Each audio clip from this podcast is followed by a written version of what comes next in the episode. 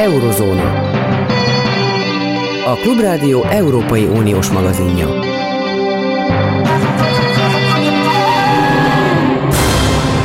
Jó napot kívánok, Zentai Péter vagyok. Nem tudom kellően hangsúlyozni, hogy milyen nagy jelentőségű megállapodás született az elmúlt órákban az Egyesült Államok és Európa között. Tudni az Egyesült Államok és néhány partnere vállalta, hogy 15 milliárd köbméternyi plusz cseppfolyós gázt visz, szállít Európának még az idén ez legyen a bevezető ahhoz a beszélgetéshez, amelyet Plecser Tamással, az Erste Bank befektetési ZRT-nek az olaj- és gázipari elemzőjével, egyébként nem csak szakmai, hanem világgazdasági elemző is, tehát vele folytattam. Hallgassák! Jó napot kívánok! E, tulajdonképpen öntől merem megkérdezni, kevés olyan ember van ma Magyarországon, aki tudhat ilyenre válaszolni, de egy pénzügyi, gazdasági, energetikai szakember mindenképpen foglalkozik azzal, hogy valójában ez, ami történik Ukrajna kapcsán, mindent egybevetve egy gazdasági célú, világháborús komplexum lehet, és a katonai szál a végén talán nem is lesz annyira fontos, az csupán a, egy olyan főcél számára lényeges, hogy Oroszország gazdaságilag megpróbálja lezsarolni teljesen a nyugati világot, vagy ez a megfogalmazás és felfogás a részemről teljesen hibás. Mit gondol?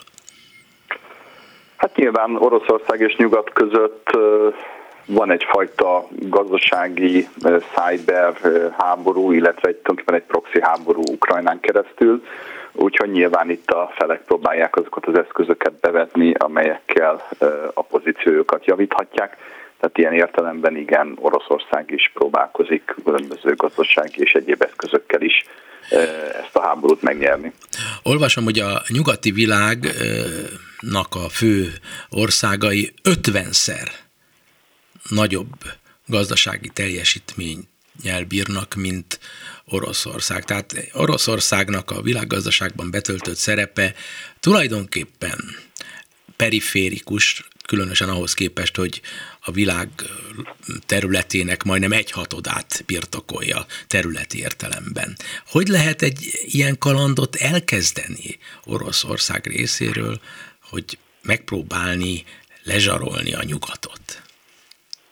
Hát én azt gondolom, hogy az orosz vezetés valószínűleg elmérte ezt a, ezt a háborút, olyan értelemben, hogy ha ez a háború elhúzódik, akkor sokkal fontosabbá válik a gazdasági erő, már pedig ahogyan is említette, gazdasági erőben a nyugat sokkal nagyobb, mint Oroszország, tehát én azt hiszem, hogy mivel ezt a világháborút nem sikerült megnyerni, és hosszú távú háborúra kell berendezkedni, ez nyilván Oroszország veszteségével fog és vereségével fog zárulni.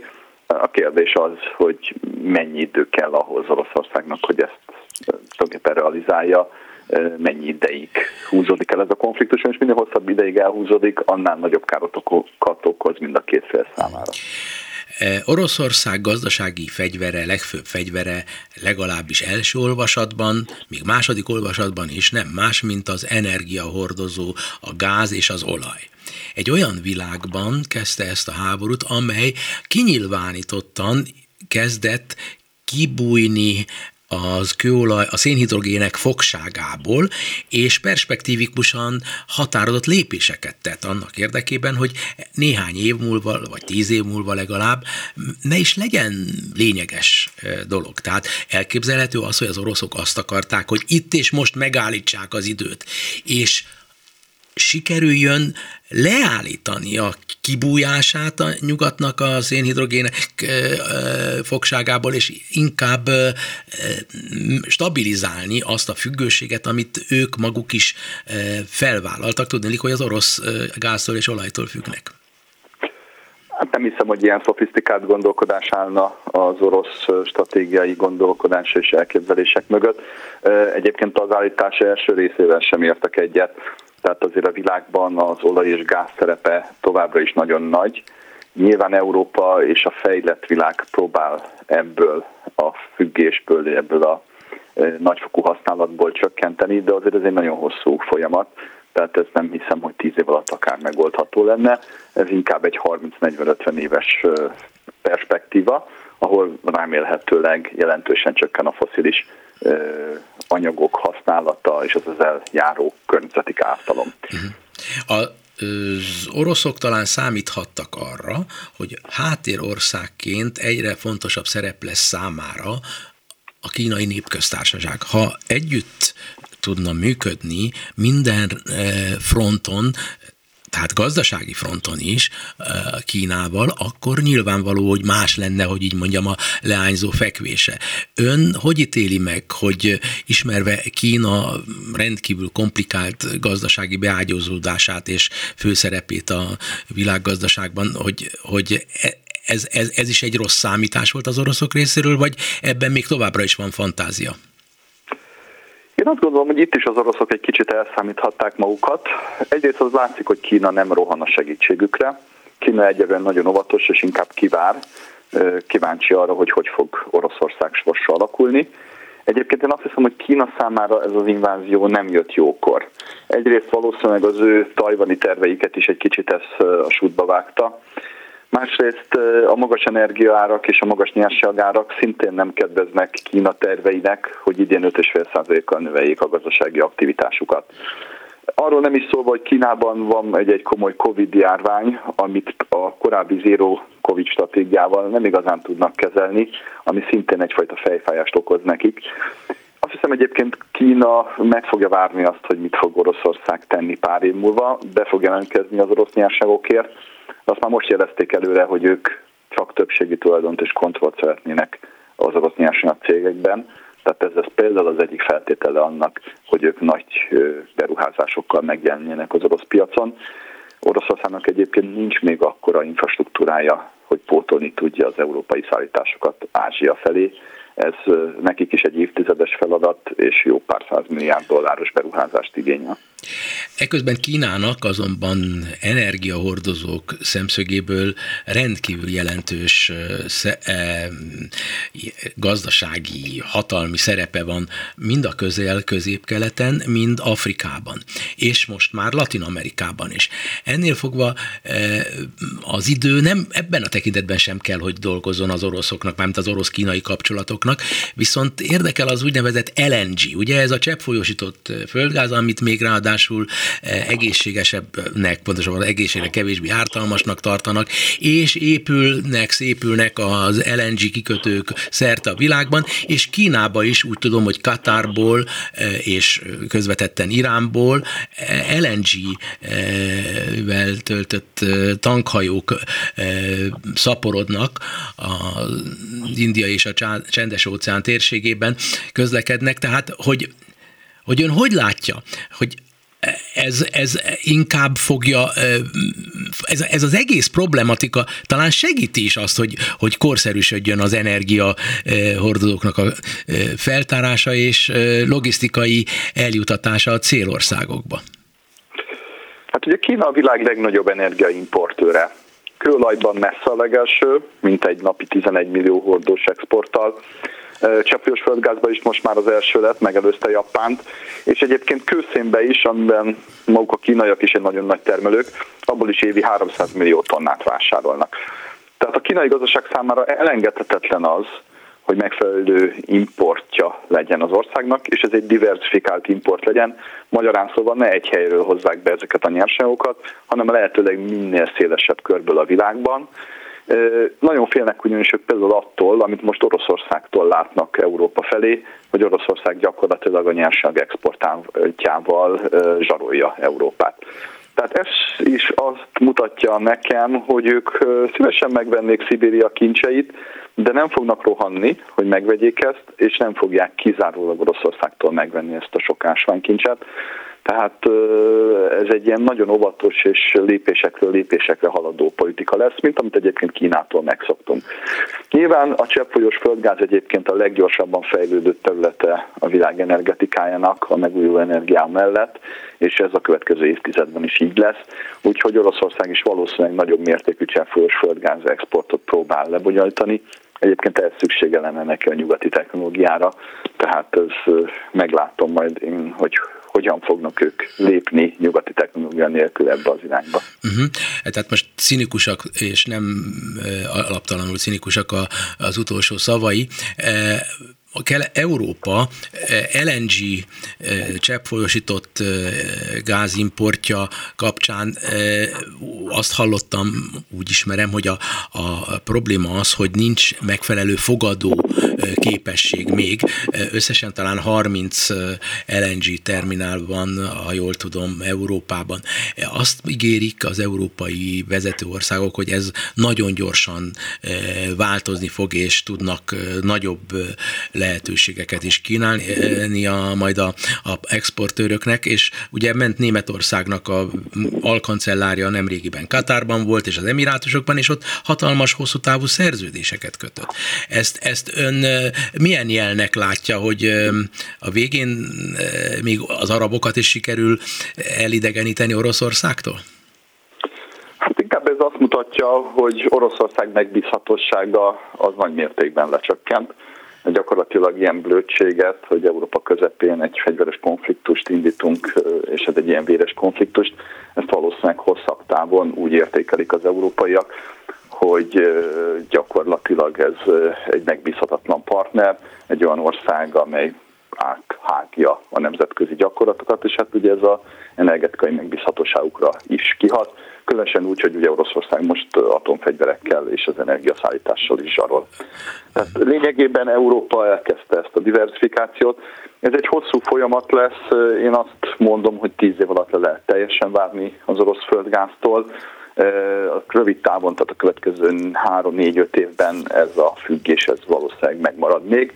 Onnantól kezdve kezd majd ez el gyorsan csökkenni az energetikában lassúak a folyamatok, tehát itt nem történik meg egy olyan gyors hirtelen váltás, mint más iparágokban. Itt mondjuk egy LNG terminálnak három-négy év az építési ideje. Hm.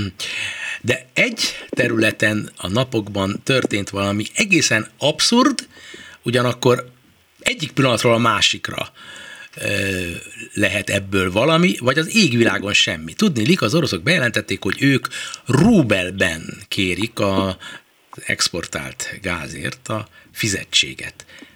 Ma egyébként kiegészítette, hogy nekik jó az arany is, és a bitcoin. Nem tudom, hogy olvasta-e. Tehát rubel, vagy arany, vagy bitcoin. Mit szól ehhez? Kommentálja, legyen szíves egy kicsit részletesen ezt. Probléma van ezzel a megállapítással. Egyrészt ezeket a szerződéseket a Gazprom és a különböző európai energetikai cégek kötötték, jellemzően hosszú távú 2030 és 40 között lejáró szerződések, amelyekben egyébként rögzítették azt, hogy a lebonyolítási, illetve elszámolási pénznem az nagy részben euró, illetve dollár. Tehát most gyakorlatilag, ha az oroszok rubelbe kérik a fizetést, az lényegében ezeknek a szerződéseknek a felmondását jelenti, aminek egyébként bizonyos értelemben lehet, hogy örülnek talán az európai felek is, hiszen egy részük ők is úgy gondolná, hogy hosszabb távon ki szeretne majd ezekből a szerződésekből lépni, pont a már említett megbízhatatlanság miatt. Másik oldalról, ha mégis elfogadják az európai felek ezt a rubel elszámolást, ennek is nagyon érdekes következményei lehetnek. Gyakorlatilag ez úgy történne, hogy mondjuk egy európai cég a eurójával a még nem szankcionált Gazprom bankhoz vagy Sberbankhoz fordulhat, ezek a bankok leválthatják ugye a dollárt vagy eurót rubelre, viszont ekkor a rubel kínálat nincs az orosz bankközi piacon. Tehát gyakorlatilag csak az orosz jegybank tud ekkora mennyiségű rubelt kínálni, hiszen, és, és leváltani a dollárt, illetve az eurót. Viszont jelenleg az orosz jegybank szankciók alatt van, de vannak fagyasztva a dollár és euró számlái, tehát gyakorlatilag ők nem tudják ezt a dollárt, eurót megvenni. Úgyhogy én azt gondolom, hogy talán ez az egész akció az arra is irányul, hogyha velünk ti kereskedni akartok európaiak, akkor az orosz jegybank felé történő szankciókat oldjátok fel, hogy mi is tudjuk használni ezt a dollárt és ezt az eurót, ami az orosz jegybank befagyasztott számláim vannak. Tehát én azt hiszem, hogy ez erre irányul ez az akció. Ez egyfajta különben zsarolása valahol Európának. Nem véletlenül, hogy a gázárak 30%-kal ugrottak erre Európában, hiszen gyakorlatilag, ez, ahogy már említettem az elején, valahol azt mutatja, hogy az orosz fél nem feltétlenül akar gázt eladni hosszú távon Európa felé. De hát akkor ez, ez orosz szemszögből szintén egy öngyilkosságszerűség. Hát akkor, akkor aztán végképp nem lesz nekik bevételük. Hát számomra azt mutatja tulajdonképpen ez a reakció, meg az, hogy naponta az atomháborúval fenyegetőznek, hogy nagyon komoly baj van Oroszországban nem számítottak arra, hogy ilyen gazdasági lépések lesznek, és ezek a gazdasági lépések az egyébként elég mélyen integrált orosz gazdaságot a világpiacba, illetve a világkereskedelembe, és igencsak súlyosan érintik. Tehát én azt látom, hogy ha az oroszok úgy döntenek, hogy nem számolunk el euróba, dollárban, akkor nekik nagy mértékben fog csökkenni az exportjuk, ez pedig gyakorlatilag az aranytojás tojótyúknak a levágását jelenti, tehát tényleg ez az ország az olaj és a gáz eladásából, illetve a különböző nyersanyagok eladásából él. De, de, de hát ez ne, nem komikus? Feltételezik, hogy majd belemennek e, a szerződések megváltoztatásában egy perc alatt a nyugatiak, és hogy valaha bele fognak abba menni, hogy ők majd fizetnek rubelben, tehát akkor ezek szerint nem gondolhatták komolyan az ön szavai szerint. Viszont ha nem gondolták komolyan, akkor tulajdonképpen a, végeredményben a saját halálos ítéletüket is aláírták. Hát az egész annyira abszurd, és egyúttal pedig egy csomó amatőrizmust is feltételez, és az ember már nem is hiszi el, hogy ennyire amatőrök lennének, és azt meri gondolni, mert tovább gondolja, hogy itt ezeknek az oroszoknak van valamilyen mestertervük, amiről nekünk fogalmunk sincsen, akár a mestertervnek a része valóban lehet egy e, harcászati e, atomfegyvernek a bevetése, vagy bármi, vagy pedig egyszerűen e, Putyin gyakorlatilag a fantáziánkat is uralja, meg a valós világot is uralja azáltal, hogy százszázalékos bizonytalanságban hagy mindenkit. Én úgy látom, hogy nem nagyon készültek ők erre a forgatókönyvre, tehát nagyfokú improvizálás történik most Oroszországban. Én azt hiszem, hogy egyébként ez nyilván ez a saját népnek is szól, próbálja elhitetni az orosz néppel, hogy erősek és, és, és jók vagyunk, és meg tudjuk verni a nyugatot, de én nem látom ezt. És, sőt, én azt látom például, hogy azért a a Kína és India is egy kicsit óvatos Oroszországgal. Tehát igazából most valahogy az elszigetelődés az kezd egy kicsit kiterjedni a világra, ami itt, itt Oroszország elszenved, és hát ez nyilván előbb-utóbb térre kényszeríti az orosz gazdaságot.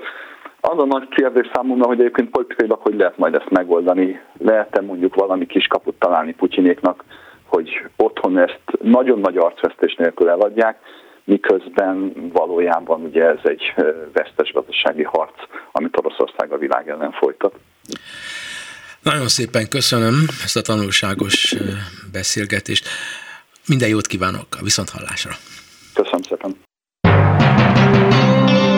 Eurozóna. A Klubrádió Európai Uniós magazinja.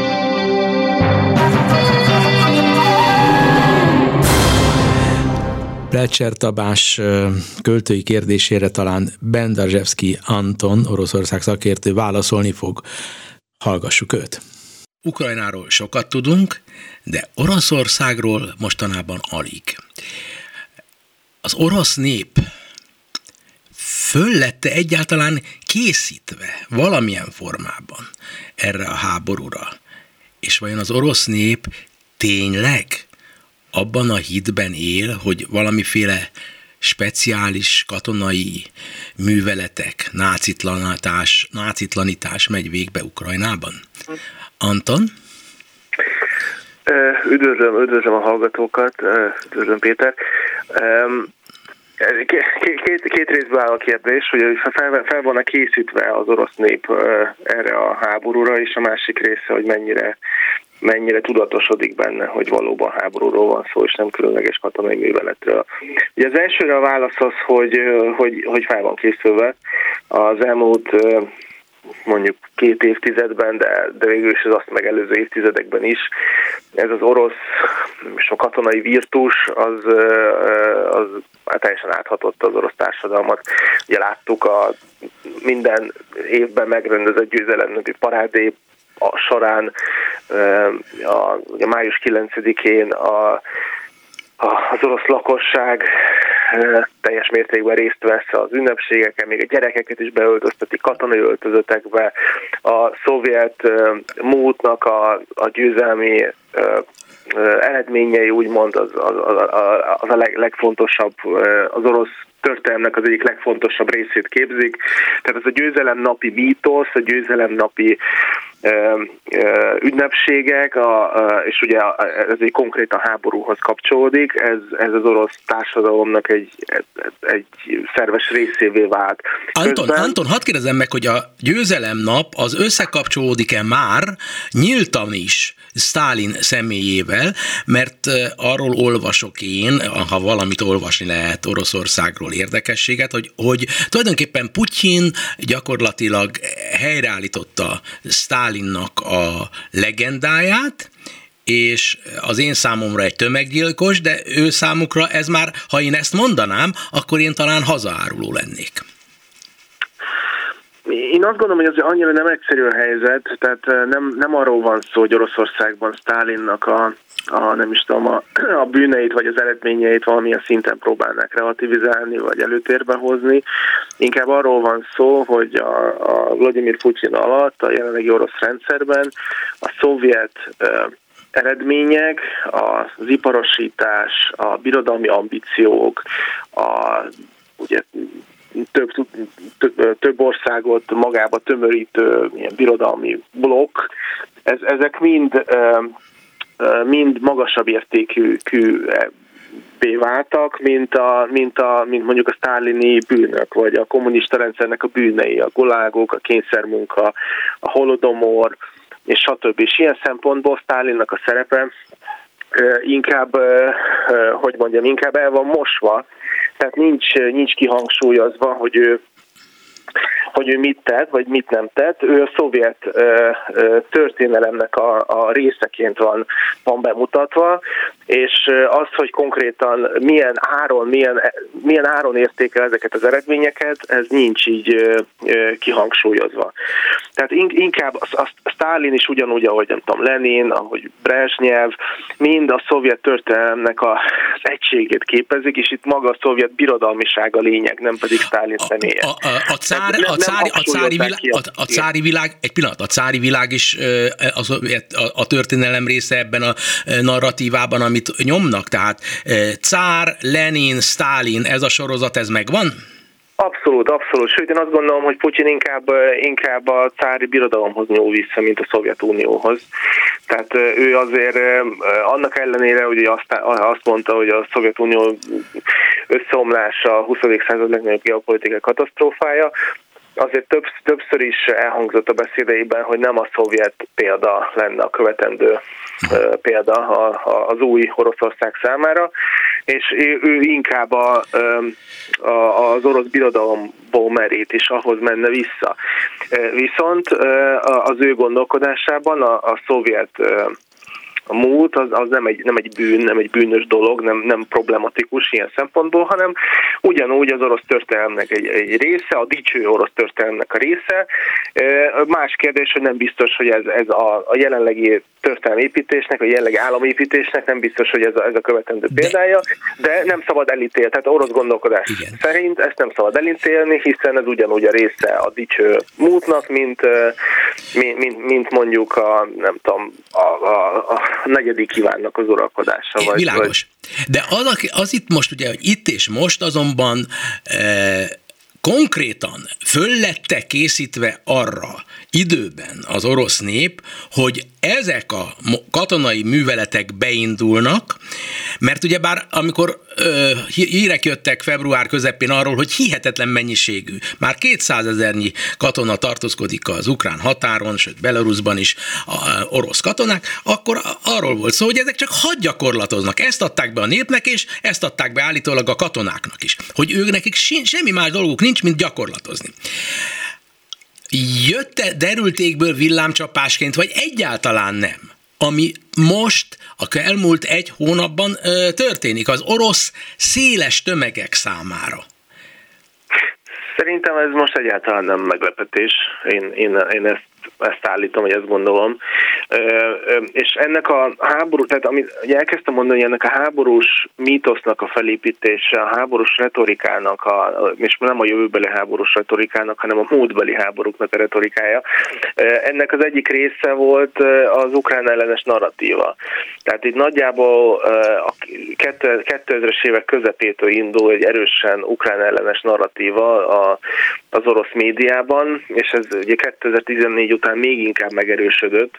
Az ukránok nagyon negatív szerepben tűntek fel, az ukrán vezetés nagyon negatív szerepben tűnt fel, és az oroszokat ért vélt vagy valós atrocitások még inkább ugye előtérbe kerültek, ezért ugye különböző közölénykutatások, és pont azt hiszem, hogy önnel beszélgettünk itt néhány hónappal ezelőtt, amikor egy közölénykutatást hoztam, hogy decemberben készült közölénykutatás, mi szerint az oroszok 52%-a pozitívan viszonyul az ukránokhoz, tehát kvázi ilyen testvérnépnek tartja őket, de 75% ugyanakkor azt mondta még decemberben, hogyha háborúra kerülne sor, konfliktusra kerülne sor Ukrajna, Ukrajna és Oroszország között, akkor ők támogatnák a, a, a, a, a bevonódást ebbe a konfliktusba. Eurozóna. A Klubrádió Európai Uniós magazinja.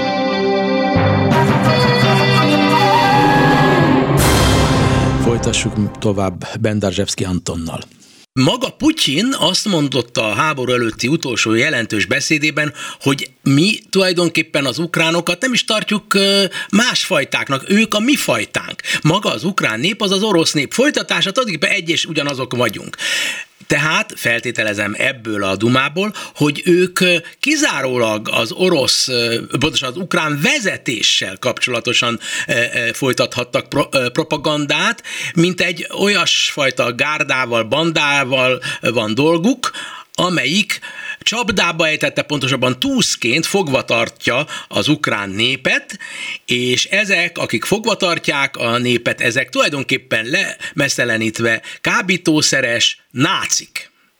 Ez az a... Hát pontosan, mi... hogy erre, erről szól az orosz narratív. Az a nácitlanítás, ez pont annak szól, hogy azt állítsa az orosz vezetés, hogy itt egy valamilyen szélső jobb oldali fasiszta gárda van hatalmon, miközben nyilván szó sincs erről, és, és ennek örügyén, ugye ez, ez nagyon jó kapcsolódik ebbe a, a, a második világháborús orosz mítoszba, hiszen akkor ugye nagy honvédő háború a fasisztákkal szemben, a nácikkal szemben folyt.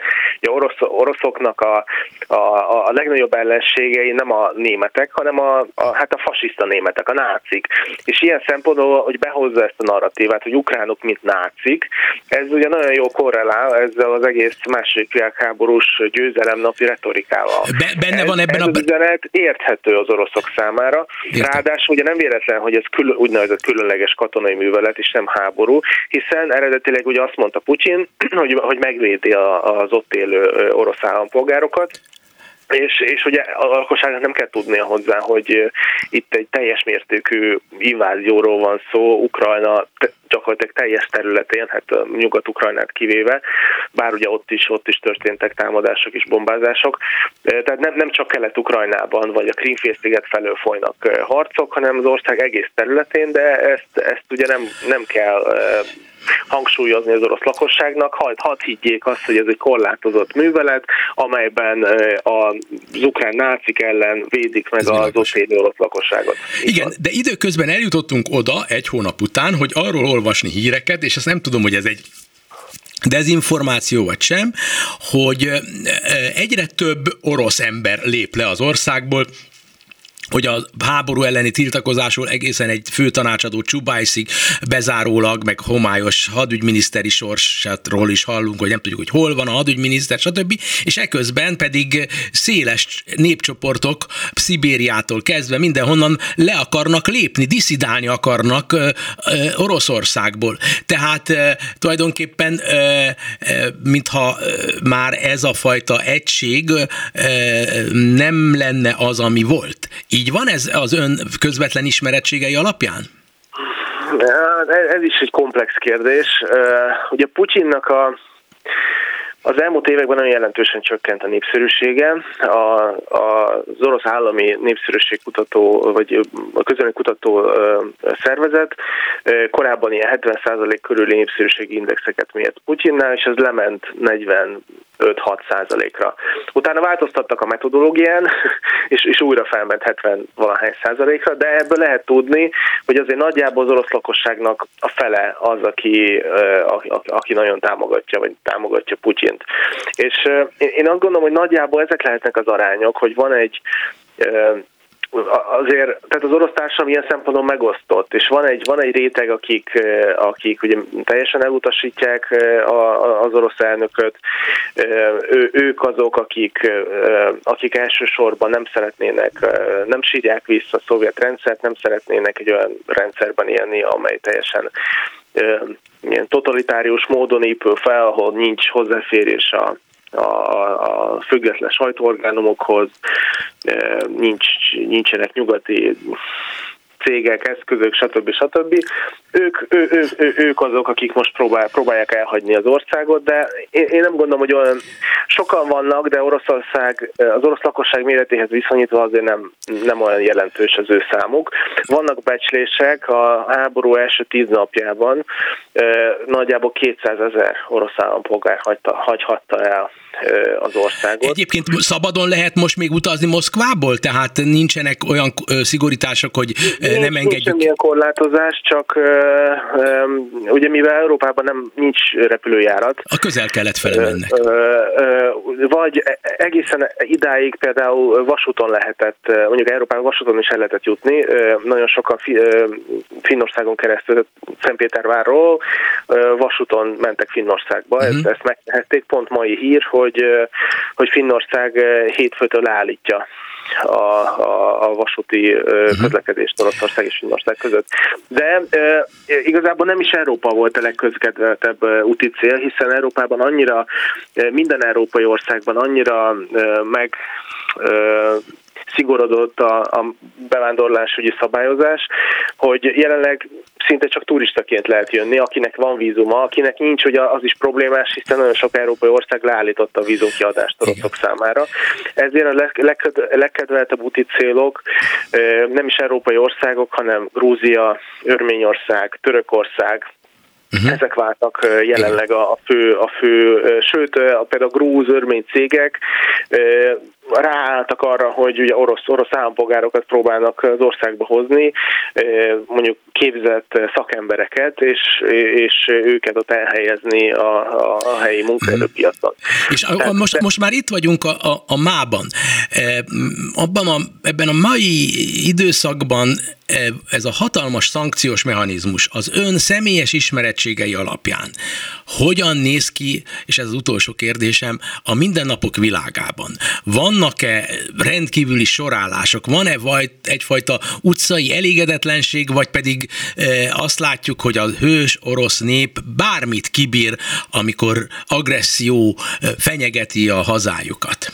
Melyik az a hangulatrész, ami a, valóban mondjuk a moszkvai vagy a orosz falusi, kisvárosi e, világot ma jellemezheti? Hát sajnos inkább az utóbbi hangolt az, hogy, hogy mit nekünk ezek a nyugati szankciók, a nyugattól nem is, lehet, a nyugattól nem is lehetett volna mást elvárni.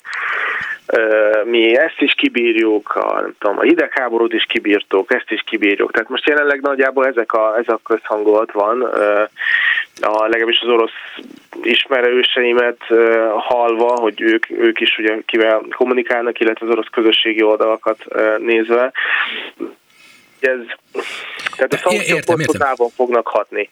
Tehát rövid, rövid távon azért még nem jutott el az orosz lakosság addig a tudatig, hogy, hogy ez, ez mivel jár és milyen következményei vannak. Nagyon szépen köszönöm, Anton.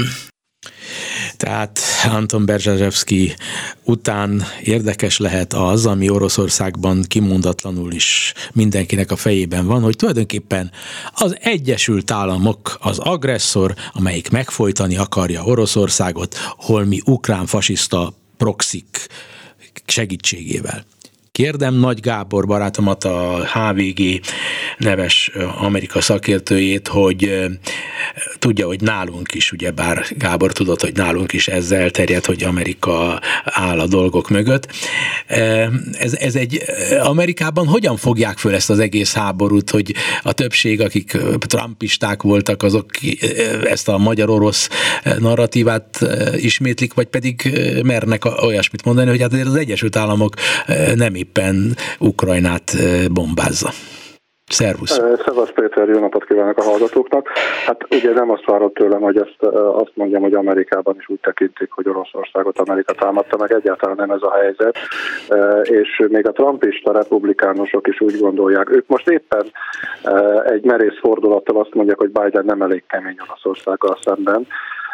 Elég, hogyha arra gondolunk, hogy Lindsey Graham szenátor volt az, biztos te is olvastad, aki azt mondta, hogy csak akad egy Brutus, vagy egy von Stauffenberg, aki Moszkvában végez Vladimir Putyin orosz elnökkel. Erre még a fehér is azt mondta, hogy ilyeneket talán nem kellene egy, ebben a konfliktusban mondani, tehát most ilyen újdonsült neofiták neutológia, szóval neofitákként igyekeznek igen, a republikánusok azt bizonygatni, hogy ők még keményebbek tudnának lenni uh, Vladimir Putyinnal azért, mert agressziót követett el. Szerintem e körül az Egyesült Államokban normális politikai környezetben, ahogy egyébként is normális politikai környezetben nincsen vita, De... hogy Oroszország agressziót követett el.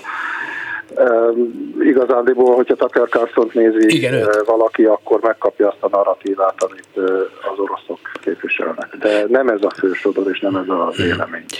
Értem. Na most Biden megítélése nemzetközi szinten egyre jobb. Ezzel szemben, ahogy olvasom, odahaza nagyon súlyos problémái vannak, népszerűtlen, másrészt pedig látnivalóan egy picit megrodjant, nem csoda, hiszen 80 éves, a másik pedig az, hogy ez azért én nekem imponál. Az, ahogy nemzetközileg ez az egész csoport, hogy, hogy milyen gyorsan reagál a dolgokra most összejött ez a nagy energetikai megállapodás, hogy az idén már 15 milliárd köbméternyi cseppfolyós gáz megy Oroszországban. Nagyon gyorsan cselekednek, a demokrácia nagyon gyorsan is tud működni Amerika révén. Te mit szólsz ehhez a dumámhoz? Azt, az tény, hogy Biden összerántotta azt az Európai Szövetséget, vagy azt a Transatlanti Szövetséget, amit Donald Trump mindenképpen szét akart verni, és egyébként Donald Trump nem győzi a mellét döngetni, hogy amíg ő elnökölt, addig Putyinnak eszébe se jutott megtámadni Ukrajnát, de ez csak egy mellékszál. Egyébként pedig azt tudnám idézni Biden nemzetközi népszerűségével és odahazai relatív népszerűtlenségével kapcsolatban, amit James Carville írt ki Bill Clinton kampánya idején a falra, hogy it's the economy stupid, vagyis a gazdaságra kell figyelni. Tehát, hogyha emlékszel arra, hogy amikor február 24-én Joe Biden a orosz támadás ugye hajnalban indult, amerikai idő szerint még valószínűleg előző nap volt, mikor Biden megtartotta az első sajtótájékoztatóját, és bejelentette azt, hogy itt nagyon súlyos szankciók lesznek, és a nyugatnak egységesen kell fellépni az agresszió ellen. Volt egy komoly bekezdésnyi szöveg, amit arról mondott, hogy nektek amerikaiak nem kell amerikaiak nem kell attól tartanatok, hogy a benzinárakba az egek beszökik. Ez tulajdonképpen az a fajta üzenet volt, hogy történjen bármi a világ másik végén, mert azért minden szolidaritással, szimpátiával és egyéb segítséggel együtt az amerikaiak számára Ukrajna a világ másik végén van. Itt Amerikában nem fog a, gazdaság, nem fogja a gazdaság megszenvedni ezt, ezt azért mondom, mert most tudok puskázni, mert itt van előttem, és te nem látod.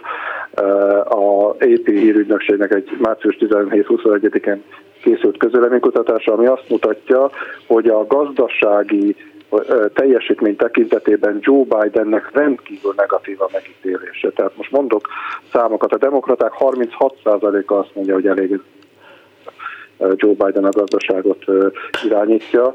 A republikánusok 96% ez nem meglepő, mert ők bármivel elégedetlenek, amiket Joe Biden csinál, de a függetlenek 78%-a is elégedetlen, már pedig jönnek novemberben a félidős kongresszusi választások, és ott az ukrán tragédia szörnyűségével együtt is valószínűleg az amerikaiak gondolkozását sokkal jobban fogja befolyásolni azt, hogy most a gallomankénti benzinár 5 vagy 6 dollár, vagy azt, hogy az infláció most már 7,5% fölött van, ami a 80-as évek eleje óta nem látott szinten.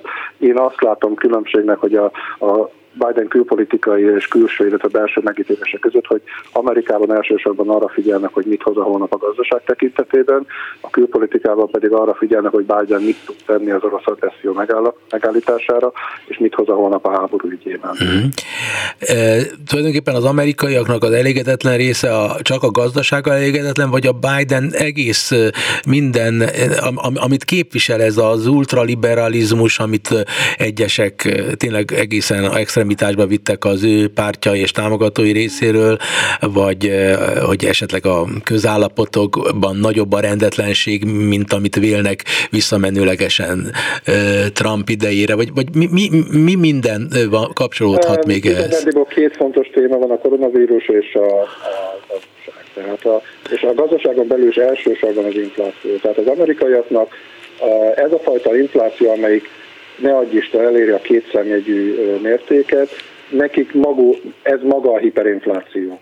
Tehát az amerikaiak nincsenek ahhoz hozzászokva, hogy a dollár ennyit veszít, bocsánat, hát a dollár nem, de a fizetőképességük ennyit romlik, vagy a fizetésük ennyit romlik. Tehát ők, ők gyakorlatilag most azt tapasztalták, többé-kevésbé általánosan, hogy a, gaz, hogy a válságból való kilábalás idején meg a koronavírus járvány nyújtott támogatásoknak köszönhetően itt egy komoly reálbérnövekedés indult el, vagy zajlott le, és ezt fogja most felzabálni, ahogy Magyarországon is felzabál sok mindent, az az infláció, amit azóta nem láttak, hogy Ronald Reagannek hívták az amerikai elnököt. A másik dolog a koronavírus, ahol ugye az Egyesült Államokban nincsen, ebben az egészségügyben nincsen országos irányítás, tehát hogy ott nincs egy e, olyan országos hatóság, amelyik magyar mintára elrendelhetne bármit is, és ott teljesen szét vannak szakadozva az egyes szövetségi államok attól függően, hogy demokraták vagy republikánusok vezetik, attól függően, hogy milyen súlyosnak tekintik a járványt, és Amerika is belefáradt abba, hogy maszkot hordjon, és most Amerikában is figyelmeztetnek arra, hogy az Omikronnak az a változata, ami elindult Európában, az el fog érni Amerikában is, tehát emiatt Szerintem a kultúrharc most átmenetileg visszaszorult azzal, hogy Trump kevesebbet szerepel.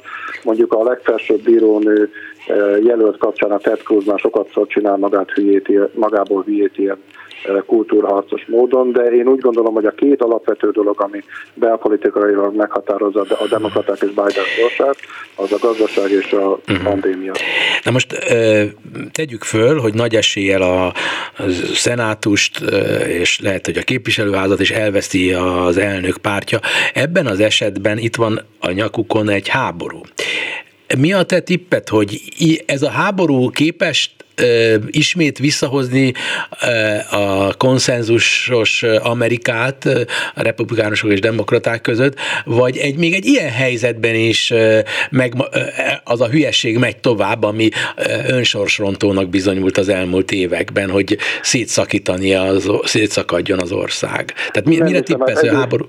Igen? Egyrészt a, egyrészt a háborúban, pontosabban az Oroszország elleni fellépésben, hogyha e, nem számítjuk a, a republikánusoknak a teljesen szélsőséges részét, vagy a Carlson hívőket, szerintem konszenzus alakult ki abban az értelemben, e, hogy Putyint meg kell állítani, hogy Putyin egy agressziót követett el, és hogy Oroszországot, Oroszország szűrét ki kell tenni, az orosz csapatoknak ki kell vonni, vonulni a Ukrajnából. Ez szerintem akkor sem változik, hogyha a kongresszus novemberben, illetve hát januártól, mert akkor lép hatályba, akkor kapják meg a mandátumokat a képviselők, tehát szerintem ez nem fog változni. Egyrészt, másrészt pedig a kongresszus tulajdonképpen kongresszusi felhatalmazással rendelkezik, úgy általában az amerikai elnök is konkrétan az iraki és az afganisztáni háború kapcsán kapott egy eléggé széleskörű felhatalmazást, tehát a háborút magát Biden a kongresszus nélkül tulajdonképpen irányíthatja. Bocsánat, nem háborút, mert Amerika nem áll nem háborúban, háború, elnézést kérek. Tehát az ukránok segítségében egyrészt e, e, összhang van a két párt között, a kongresszus nagy többséggel szavazta meg az Ukrajnának nyújtott segítséget, de egyébként az elnöki hatáskörben ügye, tartozó ügyeket, és most vegyük ki a háború szót, azt rosszul használtam, de az elnöki hatáskörbe tartozó ügyeket tovább intézheti Biden a külpolitika terén. A külpolitika az az, az elnök terület az Egyesült uh-huh. Államokban. Eddig azt láttuk, hogy Biden jól csinálta a háború idején, hogy összehozza Európával az Egyesült Államokat, és egy ilyen bámulatos, euforikusnak nevezhető egység alakul ki Európai Unión belül, nato belül, illetőleg a NATO amerikai és európai tagjai között. Pont. Most. Ezzel szemben elég késve, de megjelent annak a retorikának a visszhangja Amerikában, amit az oroszok nyomnak, sejtetnek, hogy, hogy ha az amerikaiak így viselkednek, ők eleve Amerikára fogják az egészet, és folytogatják, meg akarják semmisíteni az orosz nemzetet, államot, akkor nem fog a Oroszország habozni, és atomfegyvert alkalmaz. Na most ennek mit látsz, hogy mennyire van komoly visszhangja, hogyan fogadják annak a lehetőségét Amerikában a közvéleményformálók, hogy esetleg itt nem csak blöffről van szó, hanem valóságos nukleáris támadás is jöhet? Hát ugye Biden éppen most Brüsszelből figyelmeztette az oroszokat, hogyha jól olvastam, hogyha a tömegpusztító fegyverek bevetésén gondolkodnak, ami legyen vegyi biológiai fegyver vagy atomfegyver, ezt a dolgot sürgősen verjék, verjék ki a fejükből, mert Amerika ez ellen, vagy ennek kapcsán határozottan fog fellépni. Hogy mit fog fellépni, azt nem lehet tudni, de minden, senki nem tartja tehát nem, nem tudsz olyan külpolitikai gondolkodót mondani Amerikában, aki elfogadhatónak tartaná, hogy akár csak harctéri nukleáris fegyvereket bevessen Oroszország. Tehát ennek az elutasítása és ennek a, hogy mondjam, háborús bűnként ez nem hiszem, hogy kérdés lenne. Tehát ilyesfajta... Nem ez a, a kérdés az, hogy ők, ők, ők mit fognak cselekedni? Mert ugye azt mondják, hogy nagyon szigorú lesz a válasz. Na és mi az, hogy nagyon szigorú a válasz? Mert az atomháború akkor van, hogyha atommal fognak visszacsapni. Tessék? Ezt egy katonai stratégiától kell megkérdezni, tehát fogalmam sincs, hogy a, a fehérház válasz, ami lenne egy ilyen esetben, hogyha egy ilyen... Ugye a New York Times-ban jelent meg a minap egy cikk arról, hogy Oroszország és egyébként Trump idején az Egyesült Államok is kifejlesztett olyan e, harcászati rakétákat, amelyeken a hiroshimai atom bombának a töredékének megfelelő nukleáris robbanófej van, és hogy ezeket elvileg egy ilyen korlátozott nukleáris csapás keretében be lehet venni, vetni, de erre annak kapcsán figyelmeztettek, hogyha Oroszország valamiben gondolkozik, az nem a szibériai erdőkből New York felé megindított stratégiai cirkáló rakéta lesz egy hatalmas atomtöltettel, hanem ezek az úgynevezett, vagy úgy hívhatjuk őket, hogy új generációs harctéri nukleáris rakéták, de nem vagyok katonai szakértő, tehát azt tudom. Nem, ez, ezek nagyon érdekesek. Az amerikai, amit az amerikai New York Times megírt, tehát latolgatják ennek az esélyét, én szerintem senki nem tudja, hogy mi történne, és hát bízunk benne, hogy eszébe e, e, igen. ez a dolog. Igen, mert valahol tényleg észveszejtő, csak hogy az egész háború maga abszurditás. Ez a, ez a konkrét háború, ez nem látszik szükséges háborúnak, ez, ez csak úgy van. Velünk a van. Choice, ugye az amerikaiak ezt a kifejezést használják erre Putyinnal kapcsolatban, amit egyébként használtak az iraki háborúra is, hogy war of choice. Na most éppen ez, ez, a, ez hogy, hogy így van, ez, ez, ez önmagában véve maga a lélekgyilkos háború, tehát hogy a bizonytalanságban tudja De én nem látok, tehát amit te mondtál, én nem látok repedés külpolitikai vagy politikai Értem. Tehát, az, tehát úgy látod, hogy az, az, az, az, az, az, ha már a republikánusok lennének többségben, akkor is az elnök mögé állnának háború kérdésében. Ebben ezt, a kérdésben igen. háború, de Amerikát ne, én is rosszul használtam ezt a kifejezést, tehát Amerikát ne vigyük bele a háborúba, nem, nem. hanem a Ukrajna támogatása ügyében én szerintem igen. a két párt között alapvetően. Igen, igen, igen. Mindazonáltal azt érzékeled, hogy az európaiak egy részében, különösen a szélső jobb oldalon és a szélső bal oldalon egyforma szövegek mennek, hogy az egész mögött amerikai üzleti érdekek, tehát például azt úgy fogják bekonferálni, hogy Amerika elérte a célját, hogy nem az oroszoktól vesznek gázt, hanem Amerikától cseppfolyósított gáz, és ez az amerikai gázlobbinak az érdeke, a fegyverkezés pedig természetesen Amerikának az érdeke. Tehát egy ilyen helyzet eléggé komikus az én számomra, de sokak számára ez a valóság. Igen, de hát ezzel nem, nem lehet mit csinálni, tehát hogyha valaki csak ebből tájékozódik, akkor ez lesz a meggyőződése, de az, hogy ki honnan vesz mit, azzal kapcsolatban figyelmet ajánlom, amit a Wall Street Journal most már egy jó ideje ír, annak kapcsán, hogy Biden elküldte az embereit Szaúd-Arábiába, az Egyesült Arab Emírségekbe és Venezuelába olajért, és a Wall Street Journal azt írta meg, hogy nem ezt kellene csinálni, hanem eltakarítani azokat a környezetvédelmi szabályokat a, a repesztéses földgáz és kőolaj kitermelés elől, ami az amerikai termelőket akadályozna. Tehát én nem látom annak a jelét az amerikai, hogy mondjam, az amerikai energetikai szektorban, hogy nekik most az elsődleges célja az lenne, hogy akár az orosz lelőhelyekre rátegyék a kezüket, akár az orosz földgáz helyett azonnal LNG-t szállítani. Nem tudnak azonnal LNG-t szállítani. Egyrészt nincs annyi, amennyit tudnának szállítani. Hát csúcson, hogyha jól tudom, 200 milliárd köbméter földgáz érkezett Európába Oroszországból. Azt még sok évig nem lehet helyettesíteni cseppfolyósított földgázzal, de megint én csak újságíró vagyok erről energetikai szakértőkkel megkérdezve, de én azt olvastam, hogy akár Katarból, akár az öböl más térségéből, akár az Egyesült Államokból érkezik cseppfolyós földgáz, azért itt 200 milliárd köbmétert kell max, egy felső határ pótolni, az nem, nem fog menni egy-két-három év alatt. Vagy pedig fölvállaljuk hősiesen, hogy szenvedünk egy kicsit a szebb jövőért, hogy ilyen sablonos legyek. Nagyon szépen köszönöm az általad nem sablonosan elmondottakat. Nagy Gábor, a HVG vezető munkatársa volt a vendégem a műsor végén. Elköszönök tőled, és elköszönök a hallgatóktól, Bíró Kristóf, Dobos Krisztina és Bencsik Gyula nevében a Viszonthallásra. Önök a Klubrádió Európai Uniós magazinját hallották.